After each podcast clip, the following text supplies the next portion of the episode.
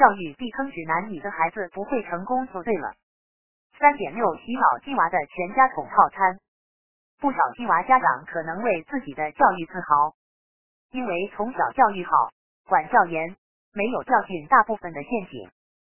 不管小孩自己的感受如何，至少从表面看是成功的，把自己的娃培养成了一个成绩优秀、琴棋书画、体育拔尖的优秀学生，身体没垮，也无任何不良嗜好，考进名校指日可待。感觉已经避开了本文所有的坑，但实际上他们不知道，这种优秀学生尤其得到精英阶层关注，因为有能力的人永远是统治者和权力阶层的不稳定因素和挑战者，因此必须得到控制以避免风险。所有的权力都痛恨自由的思想，而思想是知识分子价值所在。今天的优秀学生，明天会成长为社会的知识阶层、意见领袖。所以，思想教育是重中之重。不受控制的知识分子一定会被污名化。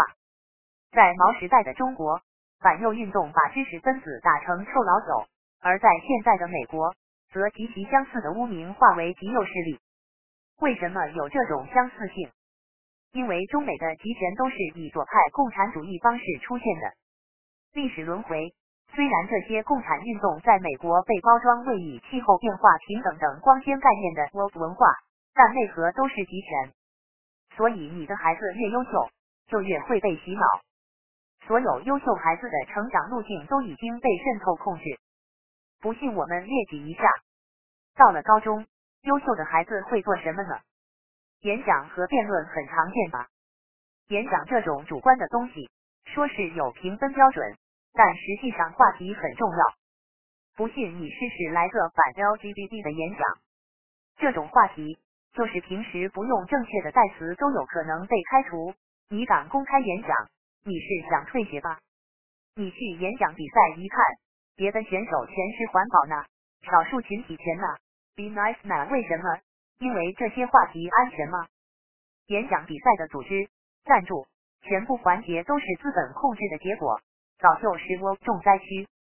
如果你家优秀的娃课外兴趣是演讲，如果没得奖申请常青藤体育学院就会有困难。所以你娃是捏着鼻子也要按照人家的意思来说，对吧？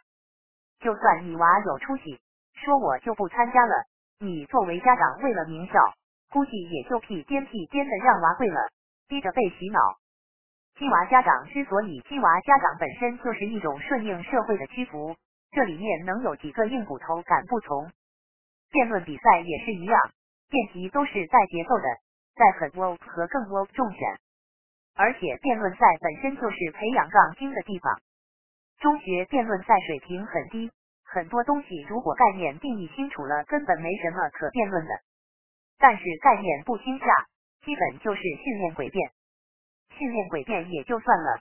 你还得训练，哪怕是站在自己不同意的观点一方，也要理直气壮的睁眼说瞎话的心态。你要学会放弃良知和自己的观点。学校老师教你 pro 斜杠 con 思维法，列个表做选择，这其实就是所谓的庸俗辩证法。不但没法想清楚问题，还损害了正常的逻辑思维能力和洞察本质的能力。因为主流媒体会压制不利的消息。所以用 pro 斜杠 con 思维，你刚好就会被引导到他们想让你得出的错误结论上去。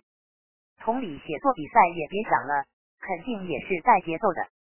还有什么领导力训练、虚拟联合国，这些基本上就是摆明了的洗脑培训班。你说我们不去做这个，我们把成绩搞好就好了？对不起，也不行。以阅读理解为例。现在的文章都是夹带私活的花式洗脑，比如关于环境的、关于气候变化的、关于大政府必要性的写作也是如此。也就是语言学科不用想了，要想高分，必须和主流站在一起。就连最客观的理科教什么内容，都是精心策划设计过的。教授科学不如说是在教授科学教。然后各种针对优秀学生的夏令营、拓展班。各种计划、各种奖学金全都是被控制的，不知不觉就被洗脑了。就算不会，你身边的优秀同学的群体都是 woke 的娃，你思想不一样，岂不是夹着尾巴度日如年？而整个学术圈的龙头，也就是各大高校，更是思想控制的大本营。你觉得高中已经够多了，等你考上大学再看看，到时候父母不在身边，没有影响。作为成年人的大学生，四年后会被洗的妈都认不出来。鸡娃和普通社会长大的同学还不一样，因为鸡娃的成长都拿去专注学习和课外了，没有任何思想抵抗力和辨别力，对社会常识认识肤浅，对骗局毫无敏感，同时又遭到针对性的洗脑套餐暴击，这就是为什么越积越多的原因。百分之四十的常春藤体育学院学生认为自己是 LGBT，其中也包括华人的子弟。你辛苦一阵，也就是把你家公子培养成了公主而已。革命小将暑假回家，能不批判你就不错了。丢掉了独立思考的能力，这种教育成功哪有什么光宗耀祖可言？三点七名校的堕落和名存实亡的通才教育。前面我们讲到华人家长的名校情节，还不要说大学，就连读个高中都必须是名校。我们提到这其实是一种避难所思维，因为精英阶层对整个教育系统的系统性破坏，本来应该重视教育的大部分学校早已偏离了教书育人的初衷。这样重视教育的家长别无选择，必须扎堆到少数重点学校、重点班、名校。才能让重视教育这种价值观的相对集中，从而最小化外部环境对孩子的影响。而这种避难所效应必然形成学校之间的两极分化。所有老师都喜欢较听话的好学生，但只有优秀老师才有资格选择往好学生扎堆的名校跑。这样的流动下，名校的师资资源就会更降。如果名校是公立的，那么就会带来周边校区房价上升。而学生家庭的平均财富提高，给学校带来更多的资金和社会资源，学校资源增加，又可以提供更大的招生吸引力，导致想进入名校的学生更多，竞争更激烈。竞争激烈后，进来的学生素质更高，而相反，其他相对差的学校则一路相反坠入向下的螺旋，越来越差。所以，与其说是名校自己提供了更好的教育机会，不如说是好学生扎堆造就了名校，本质上就是学校版本的马太效应。而所谓常青藤大学，就是这种马太效应的大学版体现。这就是为什么美国有这么多高校，但最后发展到只有少数几个垄断了大部分优秀学生生源。例证比如，美国本科的辍学率高达百分之五十九，但名校的辍学率只有百分之九，录取率越低。辍学率越低，是因为这种淘汰下差的学生进不来，而并非学校教育质量的问题。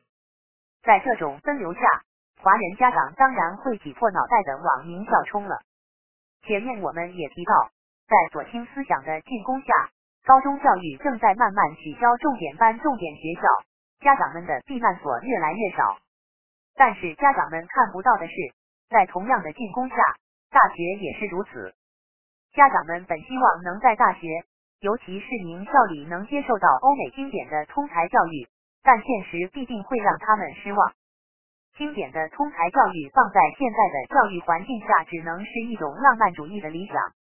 原因很简单，因为初等教育的失败已经让其失去了存在的基础。如果进来的学生达不到通才教育的学识基础，无论大学如何设置课程。仅仅四年本科又能改变什么？我们前面分析过，快乐教育不等于通才教育。在快乐教育下长大的一代人，连读写听说的基本能力都有困难，怎么可能突然四年大学间就神奇的变成博学多才的人呢？即便是学习优异的鸡娃群体，也很难达到这个基础。有如下两个原因：一。大多数鸡娃的成绩优秀，是沿用了国内的应试教育学习方式，也就是学任何东西，首先关心考不考，如果不考就不学，就算是要考，难不难？如果不难，那么就不需要培养太高的能力。上补习班刷题这种针对性学习的大有人在，但因为考试难度已经大幅度降低，那么按照应试的逻辑。为什么要学习考试范围以外的知识？要培养考试不需要的能力呢？应试心理下，华人做题家优势爆棚，SAT 考试满分者比比皆是。哈佛大学每年有多达五百个 SAT 满分申请，你能说这五百个人能力都一样？站在哈佛角度，他即便也想收一些真正博览群书、知识丰富的通才苗子，但这种素质拿什么考核呢？更糟糕的是，因为考试凭证的官僚性、局限性，真正优秀的、有能力的娃还未必 SAT 满分呢。把牛顿这类天才放今天考 SAT，也许老人家运气不好还会扣几分。然后就没有然后了。满分 SAT 不等于你有能力，不是满分也不等于你不行。但大学没有办法甄别，于是大学就必须被迫用其他主观因素招生，而这就带来了更严重的问题：变态的筛选体制。这种体制又导致整个招生变得可以被政治操纵和利用，这个我们稍后讨论。二，在精英控制下，很多重要知识。学校已经不再教授了。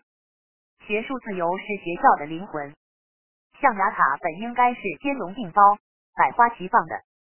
通才教育的基础是，作为初等教育的小学、中学，应该给予学生一个开放的思维和广泛的知识涉猎。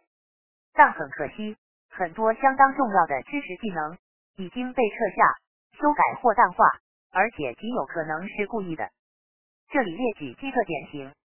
知识删除，比如关于科学起源的哲学内容。科学关心的是证伪，而不是正史，因为所有的科学理论都是理论，而理论之所以被应用，是因为迄今没有找到证伪的例子，而不是因为理论是对的。科学之所以是这样，恰恰是哲学对什么是知识讨论的结果，即人的理性无法知道事物真正的真相。如果理解这些哲学起源，那就会认识到怀疑是科学研究的本质，会认识到相信科学这句话本身就否定科学。很显然，在高中教育中，老师没有教授这块内容，科学知识是作为不可质疑的权威形式出现在教科书中的。作为对应，各种质疑在高中也也不会被鼓励。怀疑精神的缺失直接导致创新的减少。不但如此，也为类似气候变化这种科学骗局创造了大众信仰空间。知识审查既把有争议理论变为无争议理论，去压制矛盾叙事。进化论、凯恩斯主义、人类历史这里面好多东西，其实学术圈都尚未定论，但在选择授课内容时，因为满足上层叙事，某一类学说被选择亲定位唯一正确，而其他理论则完全删除。甚至污名化，生怕学生知道其存在。知识淡化，欧式几何是逻辑论证的基础启蒙，是数学学习的精华。不管是谁，成绩好不好都应该认真学习。但现在的要求只是点到为止，甚至在很多国家只是选修。整个数学教育越来越重形式运算，轻逻辑论证。逻辑思维能力是数学教育的一个重要目的。这种设定加速了一代人逻辑思辨能力的退化，以至于主媒叙事上最简单的骗局也无法被大众识穿。别说考试，连教都不教的东西，鸡娃们怎么可能去自学？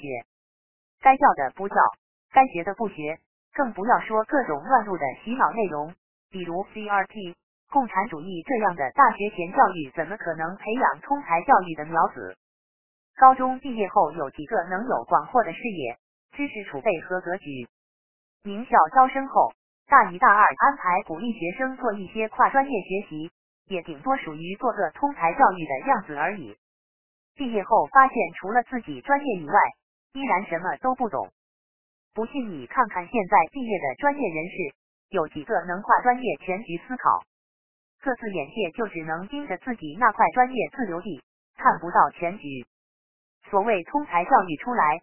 跟专才教育毫无区别，这种螺丝钉不应该是自由民主灯塔的美国教育该有的结果。而在大学招生一块，因为 SAT 考试太简单无法筛选，但面子上又要保持传统精英通才教育的典范，所以这些名校开始重视所谓的课外成就，用主观的因素去判断候选人是否多才多艺、涉猎广泛，而本应该考察学术上的知识储备是否广泛。实践中又慢慢蜕变为要看艺术和体育特长和课外活动。不管什么目的、什么形式，反正咱们华人的家长是你要什么我就来什么，往往在功利之上忽略小孩自己的喜好和意愿。但即便这样，也远远不够。名校是教育观念的龙头，被重点渗透控制非常正常。在这种控制下，对于这些主观评价基础上的招生标准。自然又在此基础上进一步变位，名校的招生也从培养人才变为培养革命接班人。在政治正确下，亚裔细分等歧视性政策也竟然在眼皮子底下慢慢成为主流。华人家长为了考上名校，又是练钢琴又是打羽毛球的，净整些没用的，结果折腾一阵还不如黑人写一百个 BLM 有用。被连续几次后，才开始思考整这些钢琴体育玩意的意义是什么。上梁不正下梁歪，被控制的名校用它垄断的教育资源，从高校到高中到小学，成功的从上而下的改变了整个教育生态系统。而通才教育除了口号，早已消失的无影无踪。实际上实施的是快乐教育。如果侥幸逃过快乐教育，最后顶多也只能得到个打着通才教育名号的专才教育，在这种情况下，教育效果甚至还不如中国这种直接千军万马竞争的真专才教育体系。在现在的美国，只有不到百分之二十的本土学生有能力选择 STEM 专业。Https 三 w 点 zero hat 点 com 斜杠 personal 连字符 finance，而名校的 STEM 类又充斥着全世界的留学生。其中来自中国和印度这种专才教育国家的留学生又占了大部分。中国每年毕业的 STEM 专业博士将为美国的三倍，而其中有百分之七是从美国学技术回去的。Https 三 w 点 forbes 点 com 斜杠 five 斜杠 michael m s l 斜杠二零二一斜杠零八 fh 等于七零零九了幺八四六零六，失去了通才教育优势，又没有专才教育体制。现在暂时的领先，仅仅是靠老一辈的人才储备、技术先发优势和对国际人才的吸引。一旦这些再失去，美国未来堪忧。未完待续。西行小宝，QIC 时刻新闻编辑播报。